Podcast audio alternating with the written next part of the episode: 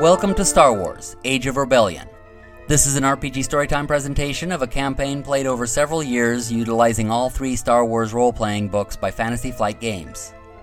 This is a grand campaign where everything you hear was decided by players in an epic scale role playing and strategy game, then turned into this production that tells the story one chapter at a time with occasional explanations of game mechanics.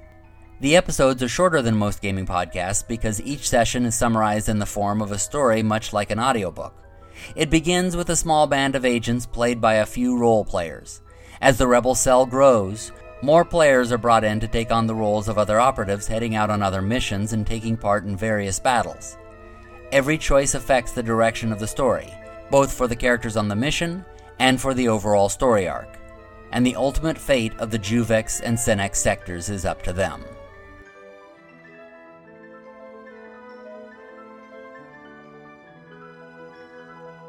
Tornak finished sending the signal to every revolutionary cell across the planet Diol. The time had come to take their freedoms by force. He now turned to the situation before him. Casito ships and transports were on their way to his base. His ground forces had built barricades facing the landing bay. It was the only way in or out. They also had a couple large guns at the entrance prepared to fire at any ship as it came near. The landing bay itself had been cleared of ships which had taken off in preparation for the battle. They were flying through the mist, hidden from detection. Dudley was right at the surface, his sensors working just well enough to detect where the enemy fleet was. About a minute after Tornak sent the signal for everyone to rise up across the planet, half the fleet peeled off and returned to other areas to secure them. This made the remaining fleet much more manageable. Dudley led his Mist Riders into a wide orbit around the base, waiting for the enemy fleet to come near. The cave entrance was just below the surface of the mist, so they would have to go into the fog. And as soon as they did, the revolutionary fighters struck like sharks with equal ferocity and success. The enemy ships didn't even see them coming, and before they knew what was happening, the transports were swarmed with skyhoppers firing into them. Most of them went down within seconds. Another couple were shot down by the cannons in the hangar. Only one managed to crash land inside, and its occupants were shot down by the troopers behind the barricades. Several of the Casito fighters went down as well, but the survivors swung around to go after the skyhoppers. Their laser cannons were far superior to those of the revolutionaries, and they tore through the tiny vessels. At least, the ones they could see. The fog was so thick and their attackers so tiny that they had difficulty narrowing in on them, and targeting computers were entirely useless. Added to everything else, the mist also seemed to be working against them. It grew thicker everywhere the Casito ships flew.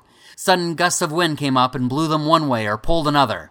Nearly half of them flew right into cliffs. The others gave up pretty quickly and flew up out of danger. As soon as Dudley called all clear, Tornak didn't lose a second. He recalled all of his own transports to return. They flew up out of the depths of the valley and landed. He ordered his troops to load up. Roach landed the Freebird among them. Tornak approached Yalto and said, You are all free to go. But if you will stay a little longer, we could use talented warriors like yourselves. Yalto was torn. This wasn't their mission. Come on, Yali. Let's help them out. Roach shouted from the ship. I'm with Termite. Dudley said. All is as the Force wills it. Master Dintra said from Dudley's back gunner seat. Yalto turned to Aelor. Well, Ms. Sundown, you are the mission. What do you think we should do? Aelor's eyes were darting. She was eager to move on and strike at her target, especially now that she knew who he was. But she looked at the ragged soldiers boarding their transports, none of them ready for battle, but all of them yearning for a free world. So she nodded. You have my saber, she said, and she headed for one of the transports. Actually, Yalto interrupted. I have a better idea, General. I've seen your attack plans and I noticed you don't have anyone hitting their command center. We don't have any hidden forces near there, so we're focusing on places where we do, Tornak said. That'll be where we strike. Sundown, you go ahead with them to help ensure their victory. Roach, Vance, and I will take out their HQ. Tornak thanked him and saluted. Yalto saluted back, and they all got into their ships. General Stredd peered over the monitors with contempt. Uprisings were popping up on almost every populated mesa. The capital city of Corwell was the worst, but many of the small settlements and towns had research and data that they had promised to the Empire, and losing those would hurt their credibility that they could self govern.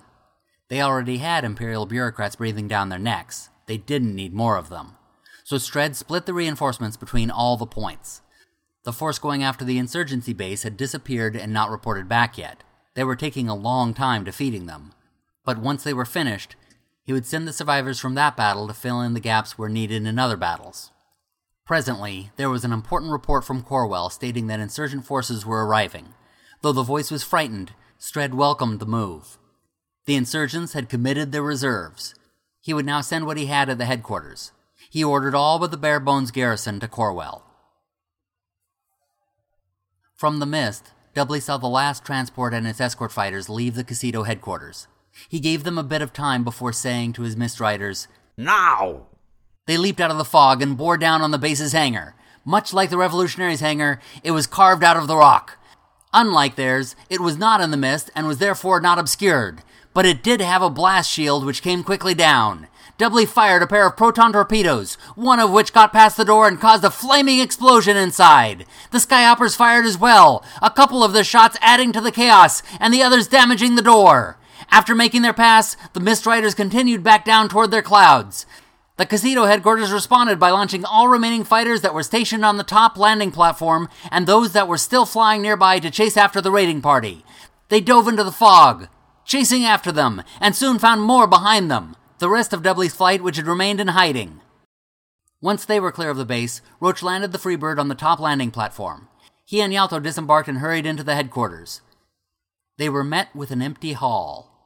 It seemed eerie just how quiet it was, save for the occasional bangs and shouts they heard from the opposite side of the base. They came upon a crossroads almost immediately. Having no intel on the base, they didn't know which direction to go. Tornak's transport came upon the front line of what seemed to be the key position in Corwell, and for his personal guard to disembark with him. They slid down the wires directly onto a short iron building, what could serve as a perfect bunker. Briley's transport led her off further back with what seemed to be the commander. She found that there really was no one in charge as the local leaders had all been killed. The troops seemed panicked and ready to run. There is nowhere to run, Briley shouted. They are everywhere, and wherever you run, you go right into their chains. They will execute half of you as a lesson and punish the rest of you. Here, right now, is your only chance to make that not happen. Now move with me. They cheered and moved forward with her into position. There, she got a layout of the battlefield. Casito had speeder bikes coming in from the far end near a unit of troopers and their dreaded pike guards. In the center, they had their commander and a unit of infantry. On their left, they had Imperial support with an ATST and two units of stormtroopers along with their commander. That was where the revolutionaries were most outmatched, with only two units of standard troopers. In the center was Tornak with his elite pathfinders. On Briley's flank, she was surrounded by standard troopers, and a unit that called themselves Roach's Rough Riders were up at the edge of a building. They scrambled up to the top of the tower they were next to, and from there got a good view of how the battle was unfolding. On the opposite side, the Empire secured the landing area where one of the revolutionary units had to simply take cover from the overwhelming fire. Tornak's unit in the center traded fire with two units of troopers, who fired back and pinned them down. Then the speeder bikes crossed over to them and shot half of them down. The battle was already going poorly for the revolutionaries. Roach heard humming from the right, and thought that they might at least find a power room in that direction. So they moved that way. Roach was correct about its purpose. They came into a large area with machinery and control panels and a couple doorways into a loud room that was likely a power plant or regulator. As they moved into it, Roach began looking at the controls to see what he could do to this place. An engineer looked out the door to see who was there. Seeing they were rebels, he shouted to the others, and Yalto shot him down. Soldiers came out of every entrance, charging at them. Roach didn't hesitate, throwing down a smoke grenade to hide them. Yalto pulled back a few feet and spread shots throughout the whole room. Roach sneaked forward, searching for anyone who managed to survive Yalto's barrage. He shot one of the pike guards, and the other one turned and smacked him, sending him flying back. Yalto spotted it and shot down the guard. He found only one left wandering in the wrong direction, and he shot that one down.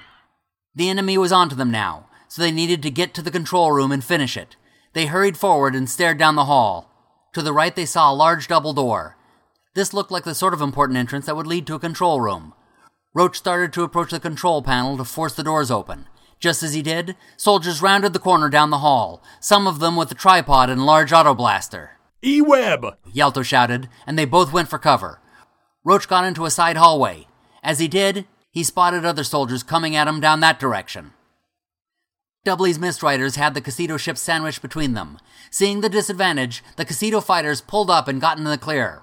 Dudley was ready to let them go, but he knew they couldn't be allowed to head back to the headquarters, so he pulled up with his wing and took chase. The Skyhoppers were much slower on the ascent, and the Casito ships got a lot more altitude quickly. They seemed to disappear into the sun. A few moments later, they came roaring back down from it, their cannon blasts ripping through the Mist Riders. Dudley quickly called for a retreat. In Corwell, one of the units from the Revolutionaries' right flank maneuvered to the center where they uncovered a blaster cannon they had hidden there. Manning it, they began firing at the ATST. Tornak's Pathfinders jumped for cover in the iron building. They saw the Casito staff guards charging right for them, and they opened fire, taking them down. In the tower across the street, Roach's Rough Riders tossed down explosives. One of them landed directly in the path of a speeder bike, blowing it up. The other bike sped around a corner just as one of Briley's soldiers looked around it. The bike knocked his head clean off. While her other fighters fired at the speeder bike, she looked around and called in an airstrike from the nearby Skyhoppers to strafe the Casito troopers. Just as she did, enemy reinforcements appeared behind her. Troopers in an E-Web peeked out of the window of a building and opened fire, ripping through her and her men. The two survivors of the unit pulled her inside the building. Their hope had faded again, and she bled on the ground. She didn't know how to lift their spirits. Yalto was pinned behind a wall by his own E-Web. He took shots in between bursts, managing to take down one or two soldiers, but they were reinforcing faster than he could kill them. In the hall between them, Roach was under fire from others heading his way. He tossed a grenade down at them, which landed perfectly, killing a group of minions, and caving in the corridor to block the others. He was satisfied with his work for only a few moments. The door to the control room opened, and a couple blasts came out, hitting Roach in the back. He fell on his chest and stopped breathing. Yalto saw the doors open and saw them shoot across the hall. The fact that there were only a couple shots and no return fire disturbed him. Roach? He called into his comm. Roach! He shouted. No response. He rose up and came around the corner, unconcerned with what blast might hit him. He pulled his finger tight on the trigger and didn't relent. The shots smashed through the E-Web engineers. Single shots came from individual soldiers, some of them ripping through his armor. He didn't heed them. He only panned his gun one way, then the other, bringing down everyone within a cone. A crowd was gathering near the door of the control center, guns, grenades, and electrostaffs at the ready to put a stop to the rampage. In Corwell, the ATST turned toward the cannon and pounded it hard, taking it out. The troops moved forward, pinning down the revolutionary fighters on that end and flanking Tornak's troops in the center while more fire came at them from straight ahead. On the opposite end, the E-Web continued to pin down Briley and her troops while Casito forces moved in on them to finish them off. Dudley Skyhoppers were back in the mist, but the Casito fighters had adjusted. Despite the difficulty seeing, they were taking out the small vessels. Dudley's own ship had lost its shields. Then Dentra had a thought. As a vessel got on their rear, readying a bullseye shot, Dentra reached out with the force and swept it to the side. It did. He was genuinely surprised that it worked. Dudley, meanwhile, felt the strength within the crystal around his neck. He grabbed it with one hand as he thought about what he was trying to do. The ship suddenly jolted and twisted in place. He realized suddenly that one of the Casito fighters was now on his bullseye. He fired away, crippling it. Some of the hoppers, specifically those piloted by Deolans, had also found themselves on the Casito tails. Dudley spotted one of them passing, flown by one of his favorites, and he said, Shoot it again, Sam. Yalto was almost to the corner. He did not see the crowd of guns awaiting him, and worst of all, those with grenades prepared to throw them. He wouldn't stand a chance. Roach saw this as he lifted his barely functioning head off the floor. It felt like he was pulling his skull away from something it was glued to. His eyes were heavy, barely able to open but they functioned just well enough for him to see where he'd put his one remaining hand grenade. He tossed it inside, his weak arm barely using enough strength for it to roll past them. They didn't even notice the small canister until it exploded among them. Even Yalto was tossed backward by the shockwave. Roach just managed to smile. In Corwell, infantry units closed in on the small building Tornak and his troops were holed up in. Though they were well fortified, they were slowly being picked off. Then the Casito troops heard a strange sound from around the corner. The speeder bike flew around the side, spinning in the air as if it had been thrown, and it crashed to the ground. Looking up, they saw a woman with a glowing sword backed up by a squad of colorful Deolans. They fired at her, but she deflected their shots, then leaped down among them along with the natives, whose claws tore through them. Her lightsaber, meanwhile, ripped apart the commander. In the rear, Roach's Rough Riders shot down half the Casito troops moving on Briley and the grenadier, using what Roach had taught her, threw a bomb perfectly into place, taking out the other half. The sniper turned a rifle on the E-Web, severely damaging it. The battle now switched focus onto the Imperials on the opposite side. Tornak's troops were whittling them down from one side, and the infantry was whittling them down from the other. Seeing this, the Imperial commander ordered his troops to barricade their position and defend. The ATST would be a formidable opponent, even for Aelor. But then large blaster fire came in from above, tearing apart the ATST and sending it falling to the ground. The Imperial commander cut his losses and pulled all his forces back to the Imperial shuttles. There, they abandoned the planet and their Casito allies. The revolutionaries had won. Tornak called to congratulate Briley, but couldn't reach her. He leaped through the window and ran to the building she was in. Sliding to her side, he grasped her hand and held it. She held his back, struggling for breath. We won, he told her. She smiled and closed her eyes.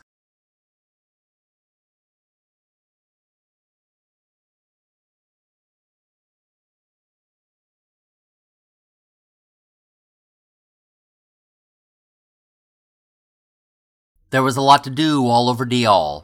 Changing governments to one run by the formerly oppressed was the most obvious, but there was also a lot of dead to bury and memorialize.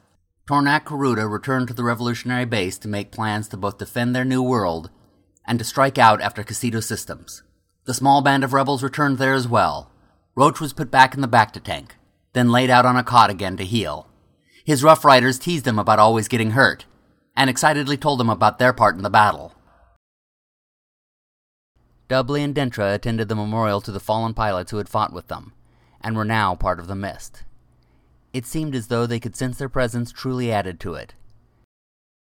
Aelor was anxious to get moving once again, and wondered aloud if they should leave the child behind as he'd slowed them down twice now. While she was anxiously pacing, one of the Deolans she had fought with went to her. He asked how her weapon worked, and she opened it to show him. Upon seeing the crystal, he looked surprised. He offered to show her around, and since it would pass the time, she agreed. The Deolan took her to some of the natural cavities that stretched beyond the base, tunnels narrow enough to barely fit through. They reached a point where the Deolan could only reach his hand inside. He brought out a small crystal, about the same size as the Kyber one that operated her lightsaber. It had a slightly pinkish hue. She snapped it into one of the enhancement slots she had built into the hilt, then closed it. Aelor hesitated before lighting it. When she did, the saber lit with a louder and more powerful resonance. When she swung it, the beam seemed to blur behind it just a little bit more. She was anxious to try it out, but she wondered how the Deolan knew the crystal was just right. Yalto approached Tornak to ask what his plans were. Tornak told him that they would be striking Casito worlds one after the other. The Juvex rebel cell will be glad to hear that. If your forces coordinate with theirs, it'll spread the enemy too thin to be very effective. Yalto said. I hope that is true, Tornak said. But I should be clear. Our goal is only to free the people from House Casito, then to free all the people of the Juvex sector, then the Senex sector. Anything that takes us away from that goal we will not do. And anyone who stands against that goal by allying with slave houses will wind up our enemy sooner or later. I understand. Yalto said, realizing the Juvex rebel cell was currently allied with one of those slave houses. He hoped that would end before their allegiances changed. Soon, Roach was well enough to travel, even if not fully healed. He would have to take it easy on their next part of the mission. He got strapped into the pilot's seat and was powering up the Freebird. The rest of the crew was getting on board, and Dudley was heading to his Y Wing. Briley appeared at the doorway closest to the edge of the landing bay, leaning against the doorframe. I wasn't sure you would stay, she said. Dudley strolled over to her. The mist rolling in bathed them in their own little foggy world. You make a convincing argument, Butterfly. Well, I made a deal. You help start this uprising, and I go with you, she said. So where are we off to? Dudley shook his head. Inside of us, we both know you belong with Tornak. You're part of each other's work. What keeps you both going? If my ship leaves and you're on it with me, you'll regret it. Maybe not today, maybe not tomorrow, but soon, and for the rest of your life. What about my promises? Briley said. That's two I've broken. We'll always have Diol. Where I'm going, you can't follow. And where you're going, I can't follow. Dudley said. Dudley, she began as she stepped toward him. He interrupted her. I'm no good at being knowable, but it doesn't take much to see that the problems of three little people don't amount to a ill of beans in this crazy galaxy. Briley's head dropped, ready to cry. Now, now, Dudley said, lifting her chin. Here's looking at you, kid. And with that, he turned and walked away, his silhouette fading through the fog as it approached the waiting starfighter. Tornak stepped up to Briley and put his arm around her. They had much to do, and they would do it together. They watched the rebel vessels lift off and drift slowly out of the hangar. Then they watched as the thrusters lit up and the two ships disappeared beyond the mists of Diol. This has been an RPG Storytime presentation of Age of Rebellion. Join us next week to hear what happens next. If you'd like to see a visualization of this episode, check out our YouTube channel. The link is in the description. If you'd like to see other things written by the author of this show, you can also find that in the description. Happy gaming, everybody!